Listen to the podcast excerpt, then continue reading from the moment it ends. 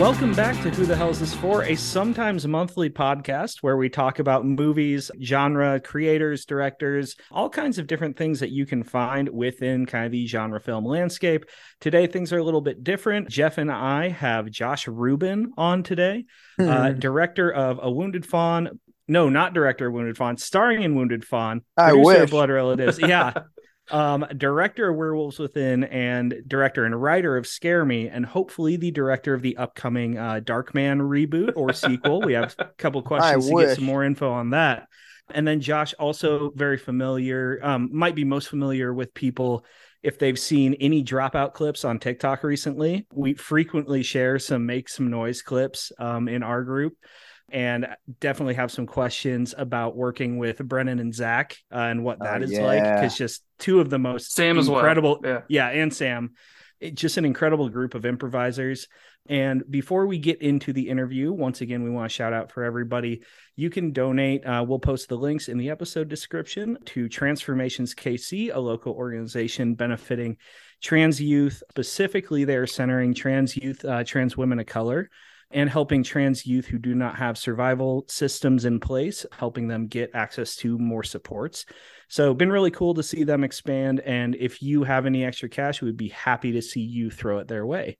Um, If you that- do, if you do, by the way, that helps buy a topic of your choice for the podcast. that is true. So, do- double bottom line giving if you uh, pass on. yeah, send us the receipt. KC. You get to choose a topic that we will talk about on the episode, and make sure that you are donating to Transformations KC because there is also Transform KC, which we shouted out for a while on our episodes, and is actually um, about public transit and trains in the Kansas City area. which we also support, but we would maybe have you throw money at one versus One of other. those might be a little more topical than others, but Josh, welcome to the show, man.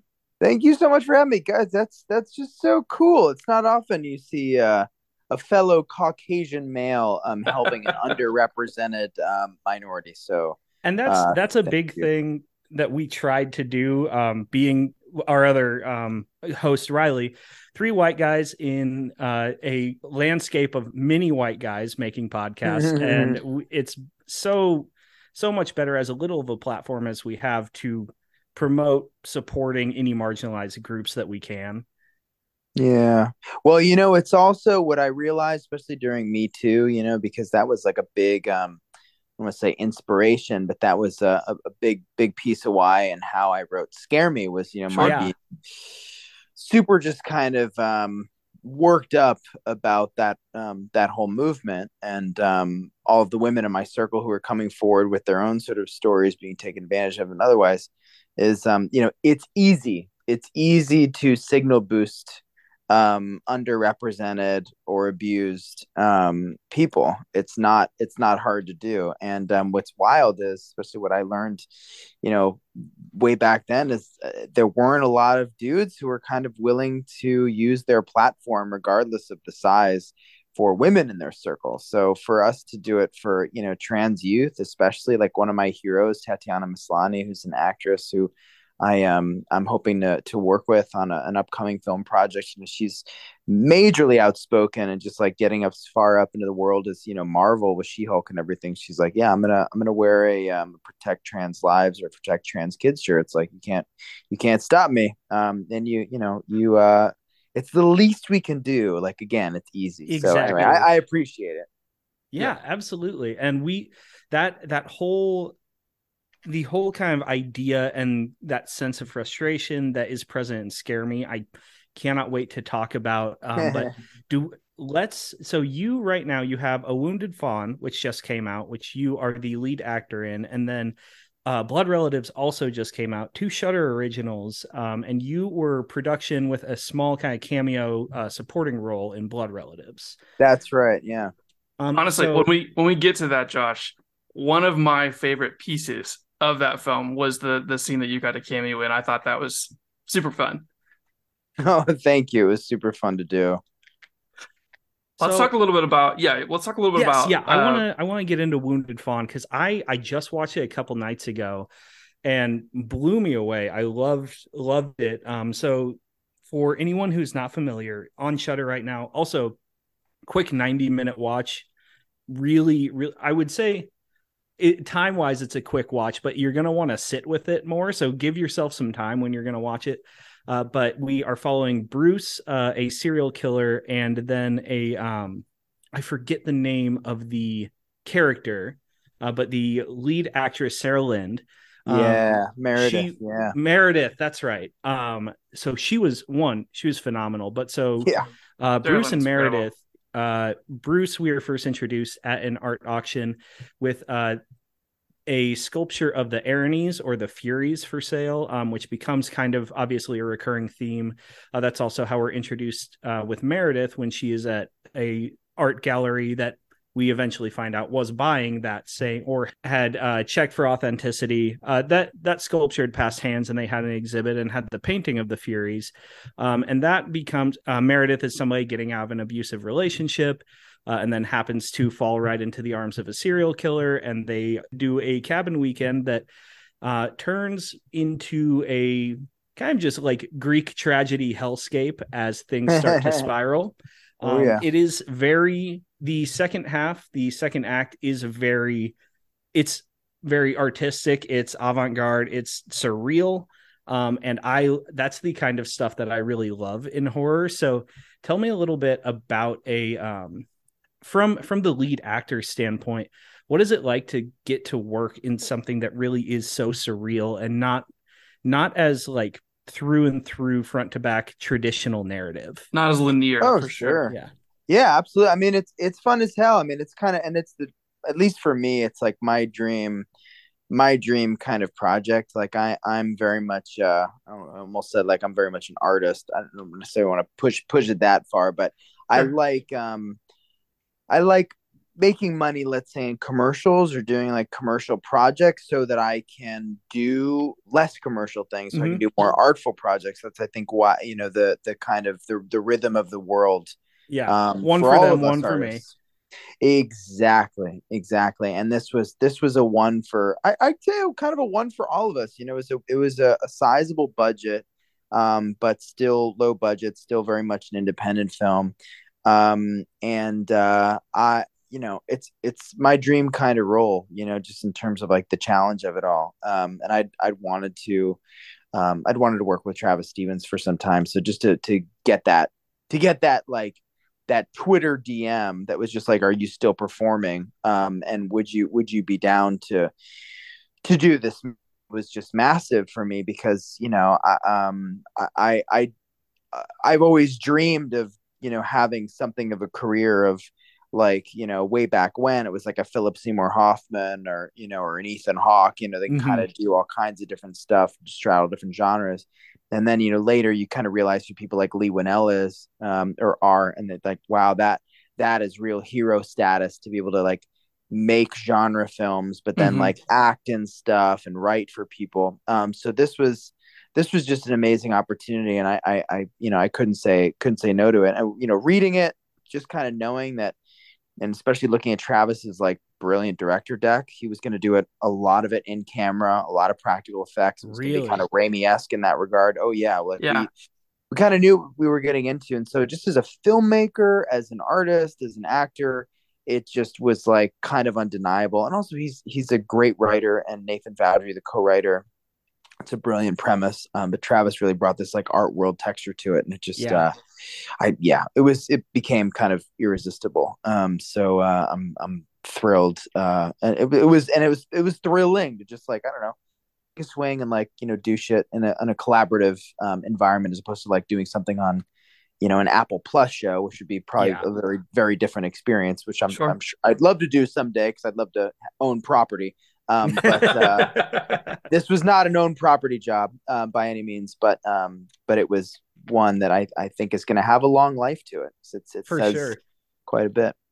Uh, something that I really like, I was texting Jeff and our co-host Riley while I was watching it. Um, a lot of movies really aim for the 70s aesthetic, like looking like a throwback film to the 70s. And I thought this one nailed it more than most. Oh, yeah. Um, like the every, the look of everything, um, the film grain, uh, like it all just felt very. It it felt like a throwback to the original Evil Dead. Like felt very yeah, structurally yeah. similar. um, and getting to it was really cool, totally shifting because um, speaking of Evil Dead, like obviously Bruce Campbell is the first thing you think of with Evil Dead. And there was a really great physicality to your performance as Bruce here um, that mm. I hmm. wanted to highlight. And tell, oh, tell us a little bit about like really getting into that role because you know he's very reprehensible dude um but the physicality yeah. you brought to it the shift between like the mask he has on and then when he kind of lets go of all that very very um subtle but distinct like facial stuff going on um, mm-hmm. so tell mm-hmm. us a little bit about that i love that you guys are familiar with my comedy stuff because i i, I um there's only so much i can kind of contextualize my excitement about doing something like this just you know being known as a as a comic and some of my favorite comedians ended up working in genre you know robin mm-hmm. williams mm-hmm. yeah i think the epitome of them um yes. Leguizamo as well um you know getting a start as a, a, genius comedian and doing you know drama and stuff like that um so for me the the the the north star goal was to not get caught trying to be funny or trying to be goofy, even when things kind of ramped up. The child, the acting challenge was, um, can I play? Uh, I mean, for lack of a better term, can I play sexy? Can I play grounded enough? You know, in in that kind of, I guess, erotic way or mm-hmm. seductive mm-hmm. way. Um, this the the the means with which this guy would lure a victim, which which is with seduction which is you know knowing that like he's uh he's got cheekbones and he's going to use them. You know what I mean? Yeah, yeah, yes. yeah. I I as like a comedian who's you know always played like you know Precious Plum's mama, um, or right. like Gail whoever for those who like really want to get obscure with college humor roles and stuff. I, I you know it's it's very rare I get the opportunity, even though I started um, you know, uh, doing acting classes in Stroudsburg and all that stuff. It's, uh, you know, I, getting into comedy, you don't really get to exercise that part of sure that part of you, uh, that part of myself. Um, and mm-hmm. so for me, it was just like, how grounded can I make this character, and how, how seductive can I play? What's it like if Josh, the comedian, plays seductive um, and plays kind of grounded to that degree? And so that was the great acting challenge, and it was, and it was, it was awesome, and, and made only easier by like you know someone like sarah lind to yeah. really reacting to you. Like you know i get to i get to play bully and i get to play intimidator and she she plays intimidated so well. And then like you know the spectrum of is that is then you get to you get to play the bullied and the intimidated and the um the the the terrorized um version of that character too and then and that that just becomes the the more fun almost comedically analogous um uh side of it yeah, yeah I love that. It's that flip is incredible, right? I mean, not only thematically in the in the movie there's a flip, but a flip in your performance where you do get to switch roles and you are um like the the frenzy, you know what I mean, like being chased and and we were talking about Evil Dead a little bit as well. Like there's Raimi DNA all throughout this, right? Yeah, sure in, in, the chase and everything like that. So uh, yeah. I, I, thought that was incredible. Can you say, like, when you were preparing for something like this, because you had mentioned before, you know, most people are probably most familiar with your comedic work, mm-hmm. even something like, you know, Werewolves Within or Scare Me. Like, there's gravitas to your performance in Scare Me, but there is also comedy as well. And this was a much more you know straight linear dramatic role at least in terms of how you were approaching it did you feel like when you were preparing for it that you had to do something like really different or kind of reach to a different spot or what was that like didn't feel like i had to reach you know because i okay. I, loved conversation because i um or when, when i've gotten into this discussion uh recently just on my little media blitz here promoting sure. these because um you know it uh it has to do with almost all the same the same tools like like as a as a comic or as as an observationist i guess um comedian of sorts it's exciting for me because it's almost no different than me going on tiktok and doing a you know like man interrupts woman coworker on zoom it, sure. it's it, i'm still I'm still raking over the coals like a narcissistic, self-aggrandizing psycho. Um, and I I've been I've been doing that for you know for quite some time. Um, just you know with different with different characters or in different circumstances. So this was like, wow, I get to I get to go after these kind of shitty dudes um, mm-hmm. who peacock to um, to be uh, to seduce women um, and so it was it was just a, it just became kind of exciting to me in that regard it's like wow i get to it's no different than what i'd done previously i get to skewer these types um, but uh, but you know here um, he's fucking murdering women um, and and uh, and and ultimately is uh, you know has to pay is it the proper term to pay penance for it? I mean it's just yes. somebody got to pay for it you know? And i i really that that paying penance piece i really loved. I took a lot um really took a lot of uh have you seen the house that jack built um by von trier I haven't, but I keep seeing the image of that little boy, so it's like probably about time. it's probably, yeah, yeah but so it is not to not to get too much into it it it very much kind of charts a same trajectory but on a deeper level i think there's a lot of kind of spiritual dna shared between mm. a wounded fawn and um and the house that jack built however house that jack built pulls more from um like italian mythos uh, mythology religion um virgil dante things like that wow. It's very very good. Um it's it's a bit of a harder watch but i mean you you are in the genre. You, you might be under genre. you might be underselling that a little bit ty. I know. I and i i always forget how to you know how to couch these things. Uh, for the rest of our audience very hard watch. For people who are in the genre and familiar with this stuff and i mean i know who von trier is. to give you a gauge like of how i mean it was hard enough for me to watch like willem dafoe like punch a crow a hundred times in antichrist oh uh, yeah. Uh, so I I uh yeah like depending on how awful it is, you know, uh, easier uh, watch than Antichrist. Oh no shit. Okay, yeah, well then I yeah. probably like I'll probably never watch Human Centipede or Saw or sorry, no. um, Love Saw or Hostel. You know, like yeah. Um, yeah. If I if if I I think that's appropriate. Okay, I'll then maybe it's worth kind of suffering through. Sounds good. Saw for me is a lot like Martyrs. It's the like it's not the whole like shock value. There's actually a very strong narrative happening there. Yeah. Um, and it's, yeah, it's that's what you lose with some of those like we're going for gasps type horror movies. Yes. Um, they they lose the really like human narrative of that whole piece. Um, and something that uh Wounded Fawn and uh, Scare Me as well both do really well are centering kind of the human element of everything that's happening here. Um, mm. Whether that is the, you know, Meredith being made to reckon with this horrible situation she's ended up in. Um, and then Bruce having to, you know, pay penance, basically walk through everything that he's put others through. And then in Scare Me, the whole between um, Fred and Fa- Fanny, I believe. Mm-hmm. Yeah. Yes, uh, between Fred and Fanny.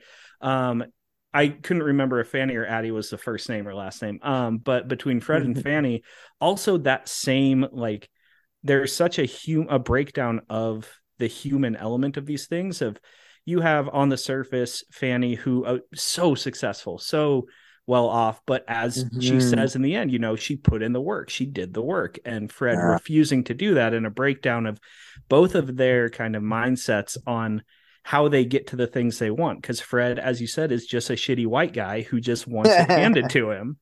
Um, and he's miserable as a result of that not working out and just refusing to put in the work and jealous of somebody who he's seen sit there and do the work. Um, right. So with um, with the human element there so a lot of the stuff with werewolves within scare me wounded fawn um isolation comes up a lot in kind of the things that you're attached to. Sure. is there is there like a through line? Do you what do you like about working kind of in isolation um for well, your settings? I mean by nature of uh production it's inexpensive uh yeah. it's far less expensive so just from a producing sure. standpoint that's what i like about it i had no choice but to work in isolation mm-hmm. with scare me um scare me ended up right. you know i shot it well before covid um, but it ended up kind of feeling like a COVID movie. It's like, yeah. wow, we're stuck because of this phenomenon. Um, uh, what are we going to do? How are we going to, you know, pass the time? So it kind of ended up sort of feeling like that. Werewolves Within just happened to be a winter movie, you know, with essentially the game of werewolf inside this, um, inside this, uh, this, this inn. Uh, so I like it for that reason. Um, I like, um, I like making it interesting and creating a, you know, having turning the location into a character. When sure. the location is a character, that's that's super interesting for me. I, I, you know, made sure with my sound designers on Werewolves as an example to really do our best to make um, the Beaverfield Inn feel like a feel like a textured place um, so that's super important. And just I don't know for, for, the genre, you can see a lot of first time filmmakers or a lot of people who get their start. I mean, all the way back to you know Raimi. I mean, even further yeah. back to that, you know, James Whale. Contained is good. Contained is uh, is is a kind of a blank slate um, and a and a really a fun a fun way to um, introduce your uh, your threat, supernatural or mm-hmm. otherwise. To to your audience. Um, but there was nothing thematically or anything I was necessarily going after. It was it was all like production and happenstance. yeah. You know, same thing for Wounded Fawn. It was like um certainly not expensive to put a few people in a cabin and it's yeah. just like you know it the test is can the filmmaker make the contained not just another threat in a house movie a yes. threat, another threat in a house movie. You know, Natalie Erica James nailed it with Relic. Um, yeah. oh my god, yes. Fawn. I mean, like I, I, could I could go on and on. I mean, there there's mm-hmm. there are so many so many great examples. Um, and it's exciting to see, especially as I'm getting into producing. You know what these what these filmmakers are doing and how they're how they're doing that, how they're making the contained film interesting. Um, that's it's the sign of a of a really deft filmmaker um, when you can uh, you can see that. So you know, talking about sorry, Jeff, go ahead. No, go ahead, Ty. So I was going to say, um, speaking of containment and bottle episodes, things like that, mm-hmm. um, I immediately think of Rian Johnson and the Fly episode of Breaking Bad. Oh um, my god, but, so good. But speaking of, you know, Rian Johnson, frequent collaborator of Noah Segan. Uh, so yeah. we haven't talked about blood relatives at all yet. Yeah, let's do that.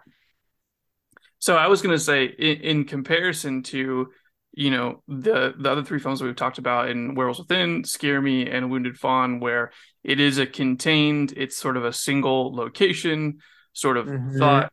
You know, it seemed to me that um, Blood Relatives really was was fairly expansive, right? There's lots of different places where it's happening. Yeah, um, they're in hotel rooms. They're at all these different blocking locations. Yeah. Um, and you were a producer on Blood Relatives. So, what was kind of your mm-hmm. experience from that angle? I mean, obviously the the incredible acting part is Roger as well, but what was it kind of to take that hat? I know you've done a little bit of producing before, but what was it kind of to take mm-hmm. a hat and work with Noah from that aspect?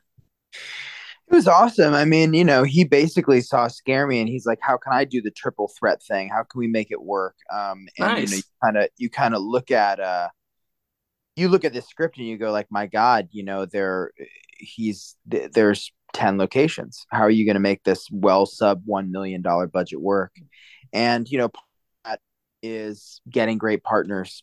Um you utilizing as many locations as you po- mm-hmm. as, as possible or as few locations as possible as multiple locations. So inevitably you're going to want to get you know, like in Taylor, Texas, we had these awesome, this awesome sort of industrial space that yeah. served as a hotel room location and Sylvie's house, um, and uh, some car stuff. Though we had a separate stage for that. You, it, it's basically just like you know stretching the dollar as far as you can. But my my role as a producer, you know, when I came aboard, I basically I told Noah there are many different kinds of producers, as you know. Um, I am not a paperwork producer. I'm a creative producer. I'll hook you up yeah. with actors. I hooked him up with Victoria Morales, who I worked with. On, oh, nice! That was your find. Wow. Yeah, yeah. I'd worked with her and thought, you know, like let's let's go with a um, with a Latina actress. Let's go with um, you know, someone who I just worked with, who's got a nice following. Like we were just trying to think of all the means to just make it the best movie we possibly could. And um, uh, and also you know when noah's on screen my my role was essentially to um from behind the camera sort of direct him um, awesome. and direct his performance. And if I ever had a note for another actor, you know, we, I'd make sure because it's a nightmare when notes come from multiple voices that yeah. I would tell Noah my thought. I wouldn't go above his head or anything gross like that. Um, and um, and say, hey, I think you know this might be a great move for Doug Benson, or maybe we should tell Vic to do this or that or the other thing. And um, you know, same thing for the cinematographer. How how can we make this shot more interesting? Um, uh, it, it basically you want to do everything you can possibly do to make the to make the movie a success. That's um that's the you know that's my role. Well, you answered one of my most pressing questions, which was I was kind of curious as the producer because it can be such an umbrella thing kind mm-hmm. of what you had had gone with there. That's so cool to hear. Victoria had an incredible performance as Jane. Oh, yeah. I, I thought she nailed it. I, I don't think I've really seen her in in much else. Um, and so that was my yeah. first introduction to to what she brings. And um, I thought she knocked it out of the park. I thought the chemistry between her and Noah was incredible, right? That's like amazing, yeah. Um, I thought they both did a, such a good job, and it was it's a fun film. For I, I realized we didn't do a synopsis, so I'm gonna do a quick one. But uh, essentially, Noah Segan is playing uh, Francis, who is um, a vampire who has been alive for I think almost hundred years, um, and mm-hmm has a, a, Yiddish background, and that plays a, a, huge role in his character as well. And then finds out he has essentially a daughter that's uh, you know half human, half vampire, and um, sort of the the film is is baked around their relationship. Mm-hmm. Um, and uh, what I thought was so fun about it um, was like you've you've seen this story before, right? Of you know the the estranged daughter and the father trying to rebuild but you've never seen it in this package. And so i thought there was some really fun stuff that they were able to do in this film. Um, and uh, I, I, just i really think it's a triumph. I think it's um, it was it was really one of my favorites from 2022 um, it came out in the very end you know what i mean so it, it just made the cutoff for the best of list but um, i really I, I loved it um, and just what they were able to do with um, with the story and so little. So um, I kind of want to talk a little bit about um, your role as Roger. Um, a scene a scene stealing performance for sure. Um, that seemed like something where you were um, like really able to fit in a lot of sort of opposition to your performance in Wounded Fawn, which is so grounded and serious. To do a little bit more of the the faces that we know of Josh Ruben and the voices and like that. Yes. That's right. Um, did you did Noah pitch that bit to you, or kind of how did that that small role fit in?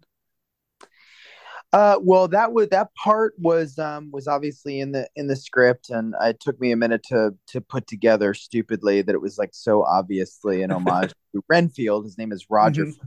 My God, the movie filled with those um, those dregs.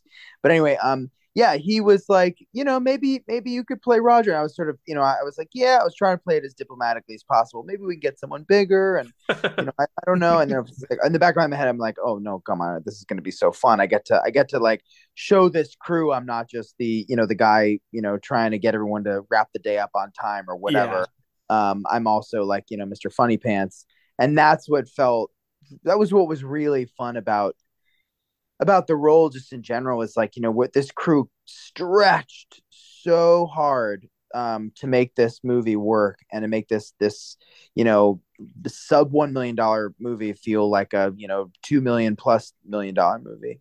Um, and uh, and so when I when I had the opportunity to just like like roll up the sleeves and do the comedy thing that felt really really good because it was like I, I felt like I got to I got to perform for people and got to make even like Noah laugh. Like Noah got to take a break. You know, he got to yeah. just, mm-hmm. just direct that day. It was it felt like a really good day. So yes, he did pitch it to me, and I was crossing my fingers that it you know wasn't going to go to some other um, far more talented actor, Nicholas Hoult. Yeah, it would go Hoult. Um, why is that an action movie, guys? Why is that? I, I do not know. uh, but anyway, I'm not gonna. I'm not gonna talk nothing. Um, but anyway, uh, yeah. So I, uh, I'm, I'm, I'm, I'm glad it worked out. Now Nicholas and I are going to be competitive. yes.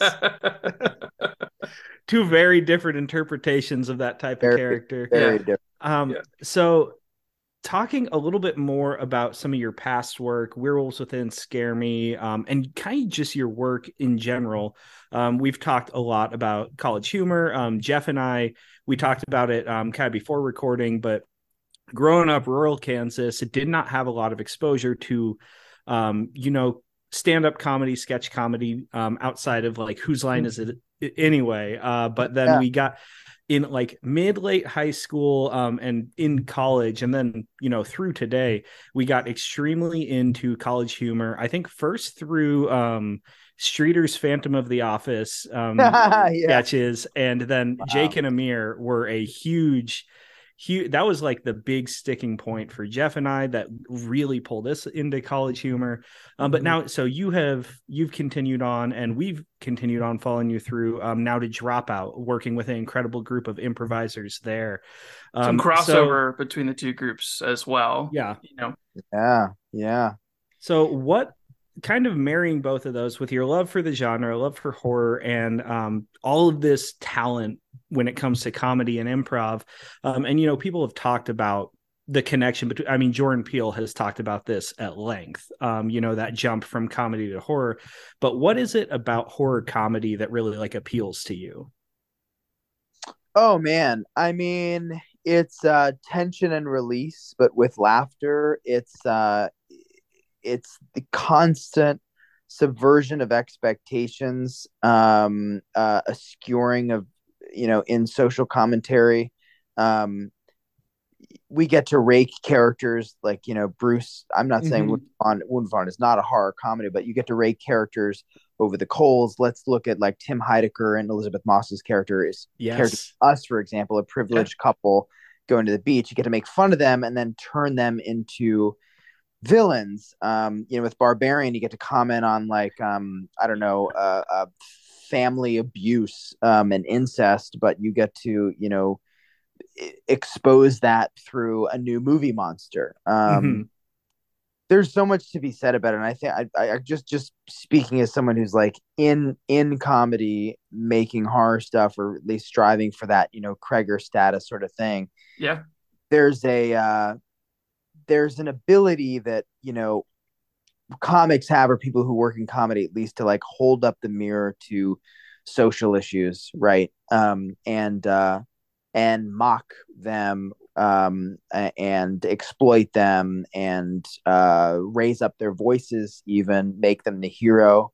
Um and uh i don't know i i, I just i i'm i want to be a part of it and and keep challenging myself to make stuff funnier and scarier like how funny can i make something um, that is also scary. It's the ultimate date night group of buds hangout kind of experience. Is yeah. a genre. It's why they're calling it the bulletproof genre, especially right now, especially coming out of like the Ari Aster kind of cloud. Sure. Of um, you know, I don't want to say you know bleak horrors, but uh, you, horror- yeah, I think you can pretty comfortably say bleak horror. Uh, Hereditary is one of my favorite horror movies, and it Same. is just Same. so like it's earth shattering just how bleak and depressing yes. the entire movie is. It's a good yes. time to have a bad time. Yeah. Yeah. It, it, that's a beautifully, beautifully put. It's a good time to have a bad time. it truly is, but I but right now, and that was you remember, you know, this was like the heart of the Trump era, and we are we are all dying for um, you know, some something that makes us feel, right? I think mm-hmm. that that was what that era sort of sort of felt like. Um, uh, and now I think coming out of all of that awful shit, um, we are uh, we're eager to have fun again. We're yeah. we want we want fun horror. We want Freddy Krueger again. I think yes. Know, I, and not like not Jackie Earle Haley Freddy Krueger. We want we want our Robert Englund. We want our our our, uh, our shit talker. Oh uh, yeah, and and all that good stuff. We want one we of want Megans. We want all that shit and and I need to I need to go see Megan. Um, I was actually about to shout out Akela Cooper's previous work, um, talking about fun horror.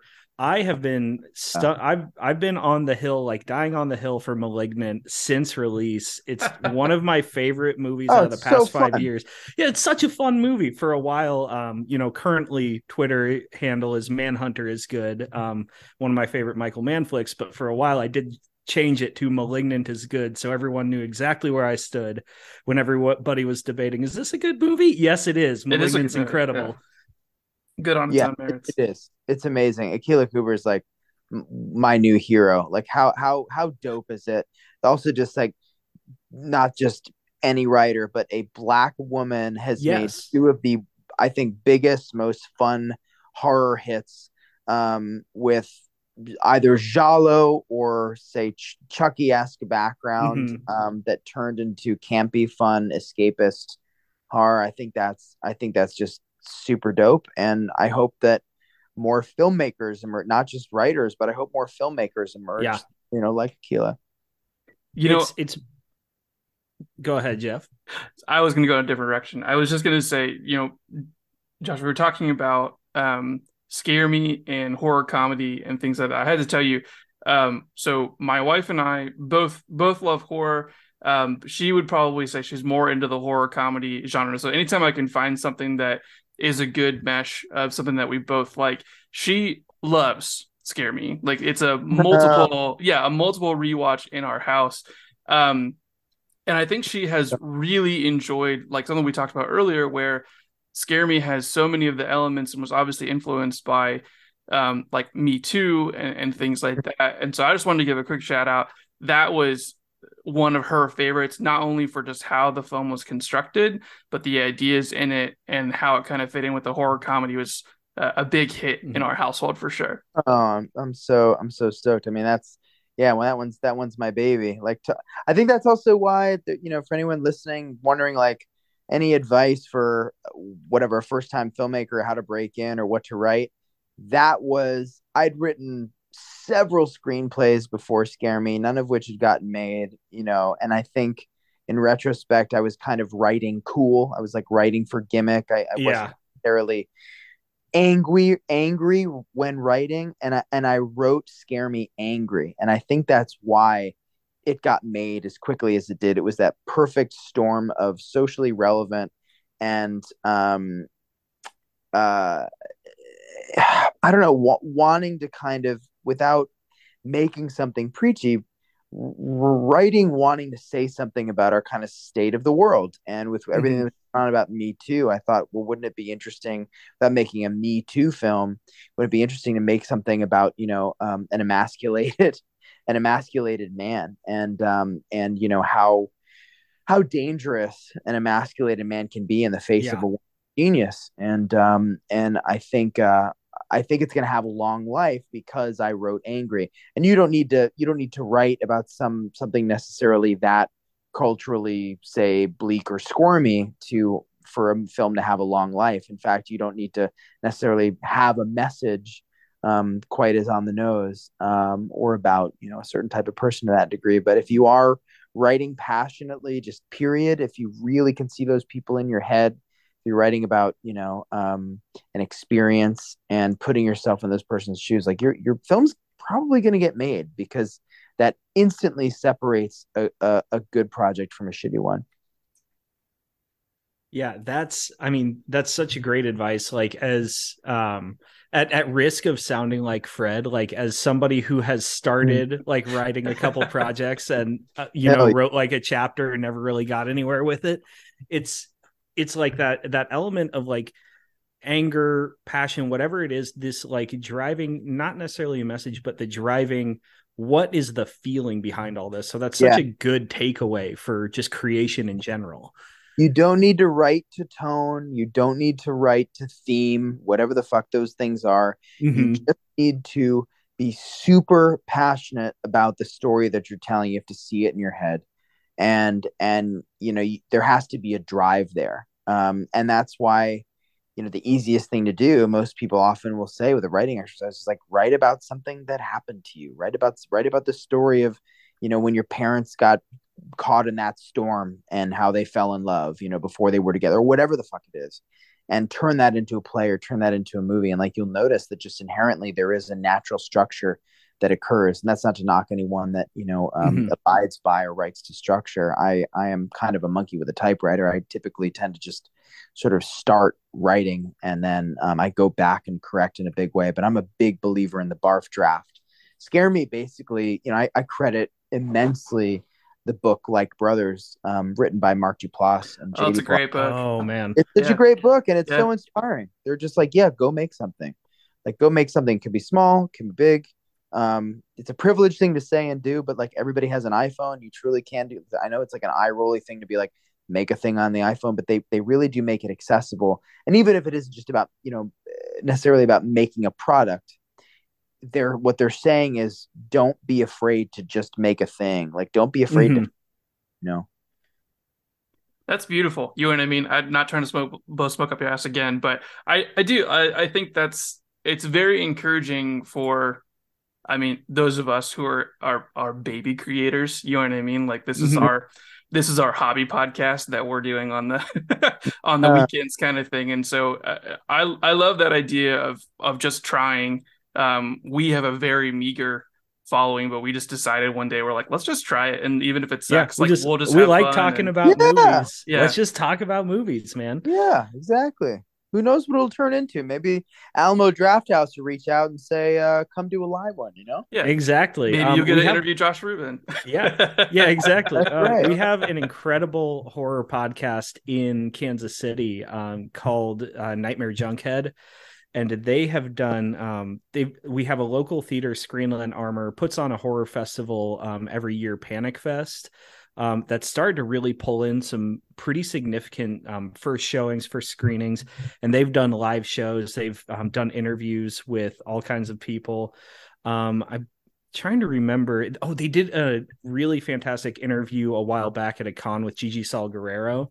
um so yeah it's it's really cool to see like where you know where just like having a passion for even just talking about Yeah. movies can go um and definitely that was not a plug to try and get you to come to panic fest some year um next project you Yeah, have when you're uh, when you're screening darkman for the first time would love to Hell have you yeah. premiere it in kansas city Hell yeah, absolutely. Dream. and I wanted to I wanted to jump to that. So, what about Darkman? Because we've talked about the Raimi DNA everywhere, like your your passion for just that style of filmmaking. What is it about Darkman that makes it like your dream project?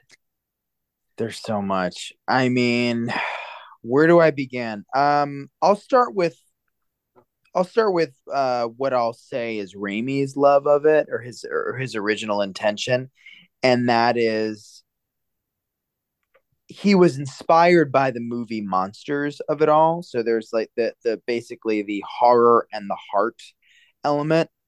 Um take Frankenstein for for example. There's Sure. there's the the horror piece of Frankenstein, and there's there's the heart. There's the Frankenstein and the and the the little girl, or a longing for love, a longing for connection, but a um a stopping of oneself um because they're hideous or because they're not deserving of love.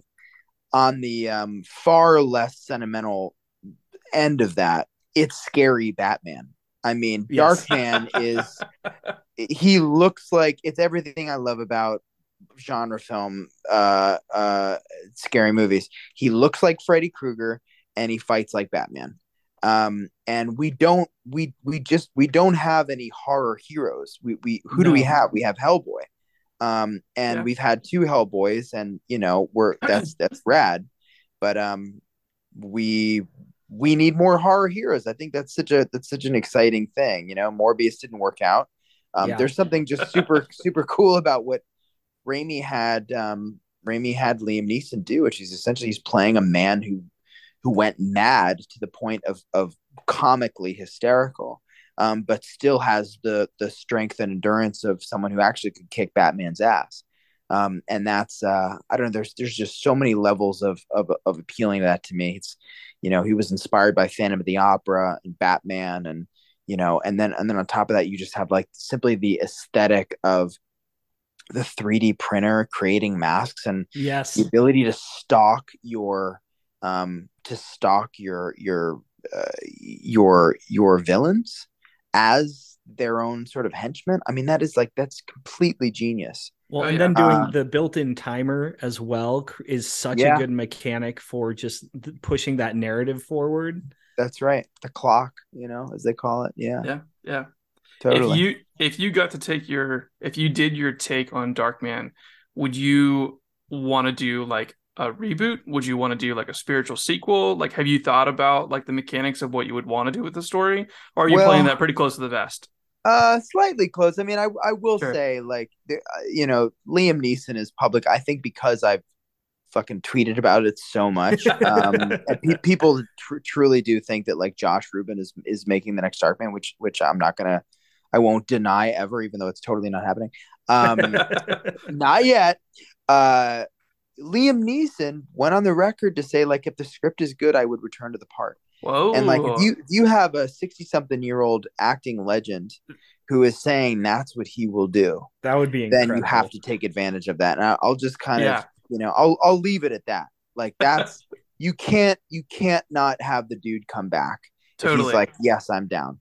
Absolutely that would be that just an incredible continuation of it um i was just thinking uh, my first experience watching dark knight because we did a uh Raimi episode for the podcast um so we dove into we did uh evil dead 2 darkman and spider-man 2 because uh, yeah. riley our other host lifelong spider-man fan um yeah. fell in love with it with the first Raimi movie uh, but you know, throughout watching it, I'm like, I'm ha- I'm having a great time. But you know, where's where's Bruce? Like, come on. And I felt so silly at the end when I'm like, of course, when they like they yeah. just drop Bruce in as a cameo so after. It's so so perfect. I'm like so, so glad well they did that.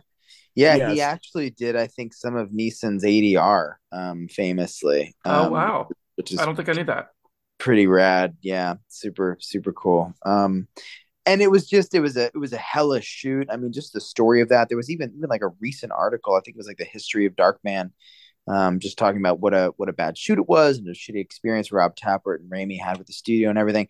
But I, I think, you know, I, I, had when I was on Twitter, I had one of my uh, one of my last tweets was something after I'd seen Malignant. I was like, I said something to the effect of, you know. Malignant paves the way to a Darkman, and I, I say that yes. because there's a there's a tone and there's a clearly an appetite there for you know a, a bit of bonkers and a bit of bonkers with violence. Um um and i think darkman can get away with both of those things while then only grounding the film in the romance and the heart of it all Mm-hmm. um and uh i yeah i i think i think it could be really really rad. It would just it would be my white whale if i could play play in that world. Um so uh yeah who here's here's hoping you know the uh, now just picturing um you calling it your white whale. Uh, the uh, the making of documentary of Josh Ruben's Darkman opens with a scene that's an homage to the cutscene from Jaws, where Quint is watching Moby Dick and laughing in the theater, and it's just you watching the original Dark Man. wow, was that a cutscene from Jaws? Yeah, yeah. They um no. that was how Quint was supposed to be introduced um instead that's of incredible. at the town hall meeting. That is incredible yes. So we wow, dope. That's I know we've we yes, you have to.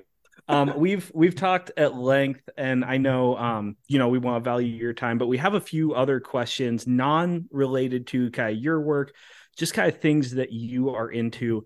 Um, so we've got four questions here. Sure. So one, best non-Josh Ruben horror film you've seen this year. Oh man, well technically this year it was um Oh yeah, was, I guess uh, sick. Uh, oh wow. So uh sick Kevin Williamson's sick is so good.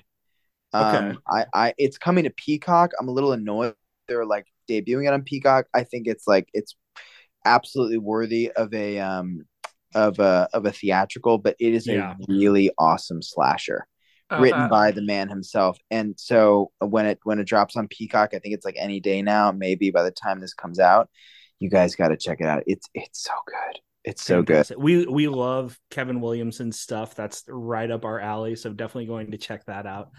Uh, and then, what is your favorite horror comedy? Oh man, oh god, I feel like it changes every day. I mean, technically, oh god, that's tough. It's at some it's hard. point. That's a hard question. Man, put you through the ringer here at the end. You know what? Well, I'll, I'll say this. It took me, unfortunately, it took me years, criminally years, to see American Werewolf in London. American uh, Werewolf in London is an example of legitimately funny and genuinely scary. If I could have a company motto, that would be it. Um, but I, I couldn't I couldn't believe how ahead of its time it was. Yeah, there's some problematic shit in it, but like um, I could not believe how legitimately funny. I mean, like like Yeah. like Frank Oz's voice al- alone that he let you know the, the Frank just kind of do his thing. Um, I thought was just so funny. Uh, uh, the the violence was weirdly, you know, equally intense and hysterical. And it's well, uh, and just the corpse, the ghost of his friend, the entire time decaying over the length of the. oh my god, the Griffin movie. Dunne playing a rotting ghoul best friend, like and and so good. and also just that mythology the mythology that like you know if if if that's how you if that's how you're killed by a werewolf that or that the werewolf is haunted by their victim i mean i don't know it just i i i i just think that's that's so it was just so far ahead of its time um It i don't know what about you guys It's a great pick. Oh man, I did not expect it to turn back around on me. Um, I it's it's the cliche answer, but really Evil Dead 2 is Yeah, that's a good probably my favorite. Just because like that that splat stick is it's so perfect. it's genius yeah um Drag Me to Hell as well. Really, I mean, people might argue not horror comedy. I still feel like it's within that same, you know, that splat stick umbrella Mhm. that it's close enough to comedy in the way it's structured. But yeah, Evil Dead 2, I think. Uh, my first horror movie was Shaun of the Dead. Um, so like that really opened up the world for me. Um, and Tucker and Dale, love Tucker and Dale. i you need can't to pick. see tucker You and can't Dale, pick guys. four answers, Ty. I I know Dude, I- it's a multiple no, choice question. This is good because like I, I these are these are movies that I that I need I, I need to see too. So I uh I like I I have well I've seen Evil Dead, but I I get to hear uh I get to hear some movies or you know basically recommendations essentially. Um like I I still have not seen criminally have not seen Tucker and Dale. It's So it's that- that's incredible. gotta It's up your alley. Yeah, I think you'd really like Yeah. it. yeah. Yeah, I I I believe it. I believe it. I'm gonna I'd say my will. My answer to that question is like I think I have an easy or a, a lame answer as well, but it's it's probably a Scream. Um, Yeah. I think it's just so oh sure. it's dude, so hard yeah. to top. Um, my recent answer would be um, Ready or Not has been another one that we just watch over and over at our house. That's one of our absolute favorites. Yeah, that's It's genius. mean, it's hilarious. It's it's that's one of our favorites. It's genius. It's it's really really good. That was I remember that was like one of the trailers I saw where I was just like I have to go with a group of my friends and see Yeah. this. It was one of the few where I was like, "Oh, I I have I have to go see this." The the trailer was so effective and yeah, Radio Silence rules. Those guys are just like so genuinely wonderful. Mhm. Awesome. They had they their um their VHS segments have all been really good as well. It's been good to have them involved in that franchise. Yeah, Um, I- Bruckner. 94, I loved 94. That's right. I, I need to. I think ninety was ninety four the one that wasn't the one with like the gargoyle woman in the hotel room, was it? No, that was the original. Yeah, that was the original. Yeah. Yeah, that one was pretty incredible. Okay, so and that was I Bruckner's segment. Oh, so good, so good. We we love Bruckner here on the show too. Um, the Ritual is one of Jeff's favorite movies. Brilliant. Um, I I love the Ritual. I loved the new Hellraiser so much. Thought it was incredible. Um, third question we have: uh, Mount Rushmore of horror actors. I mean, Toni Collette now, now and forever. Um, yes, I'd say, and I and I can call her Mount Rushmore of horror actors because she was in Krampus, so she's done two. That's Actually, true. three with six. three Sense. signs That's true. Yes, this, oh, right. it's, or uh, not uh, signs. yeah. Six Six- Sense. Sixth I, Sense, I yeah. confused those. yeah. I mean, I the wish she S, the S Signs. She threw me off. Yeah, yeah, totally. Yeah, no, she she's she's rad. God, who else? I mean, you know, like you can't can't not say Robert Englund. He's not only Mhm. done uh what he's done with Freddy, but to show up in the Mangler and then Stranger Things and I mean, I don't want to cop out with you know something like Stranger Things as, as recent as it is, but he's just, just him kind of being around staying power. eel, um, nine seven six evil, yeah, completely. The staying power, the fact that he's just still so in it. Lin Shaye with Insidious alone, like Yes. Ooh, so dope. great picks. Great picks. Yeah. I A think we of have women. Yeah, I think we have one Yeah. final question for you, and then we'll Yeah. we've taken up so much of your time. We really appreciate it. yeah. We Uh-huh. we're reaching back into the bag a little bit. Do you have a favorite college humor sketch that you were either a part of, or I know you directed almost all of them, so that's a huge catalog to pick from. But do you have one that you go back no. to? Um, one I haven't watched in forever. It's actually an easy one. Um, I haven't watched it in ages, but I loved. It was one of my best, most favorite days on set. It was was called Tweedlejuice, and it was pretty much exactly as it sounds. It was me playing Beetlejuice on uh on a wire, like being suspended midair, um, in the Beetlejuice like graveyard model set with an Alec Baldwin, Geena Davis, basically look alike. Ben, uh, ben Rogers was one of the the actors. I, I forget the actress's name.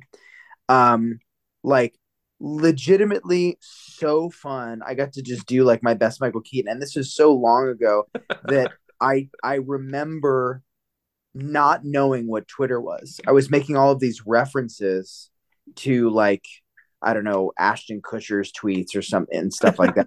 I, I had no idea what I was even saying, but I I just was in heaven because I was like, yeah, I'm doing I'm doing a fucking Beetlejuice sketch. So it, it was called Tweedlejuice. Tweedlejuice. And okay. I'm sure you can find it somewhere. Yeah. That's incredible. We'll we'll link it out. We we are oh, we'll post on Twitter. I know which you have graciously left, and we probably should as well. But yeah, we'll we'll tweet out the link as well so people can see it. Rad. Yeah. I mean, who knows what problematic year 2000 uh, yeah humor will be in it, but um, I'm uh, I'm excited for the rest of the world. Yeah, you know, we all grow. Yeah, that's right. We all grow. Comedy yeah. doesn't age well, but we we all grow. Yeah, that's right.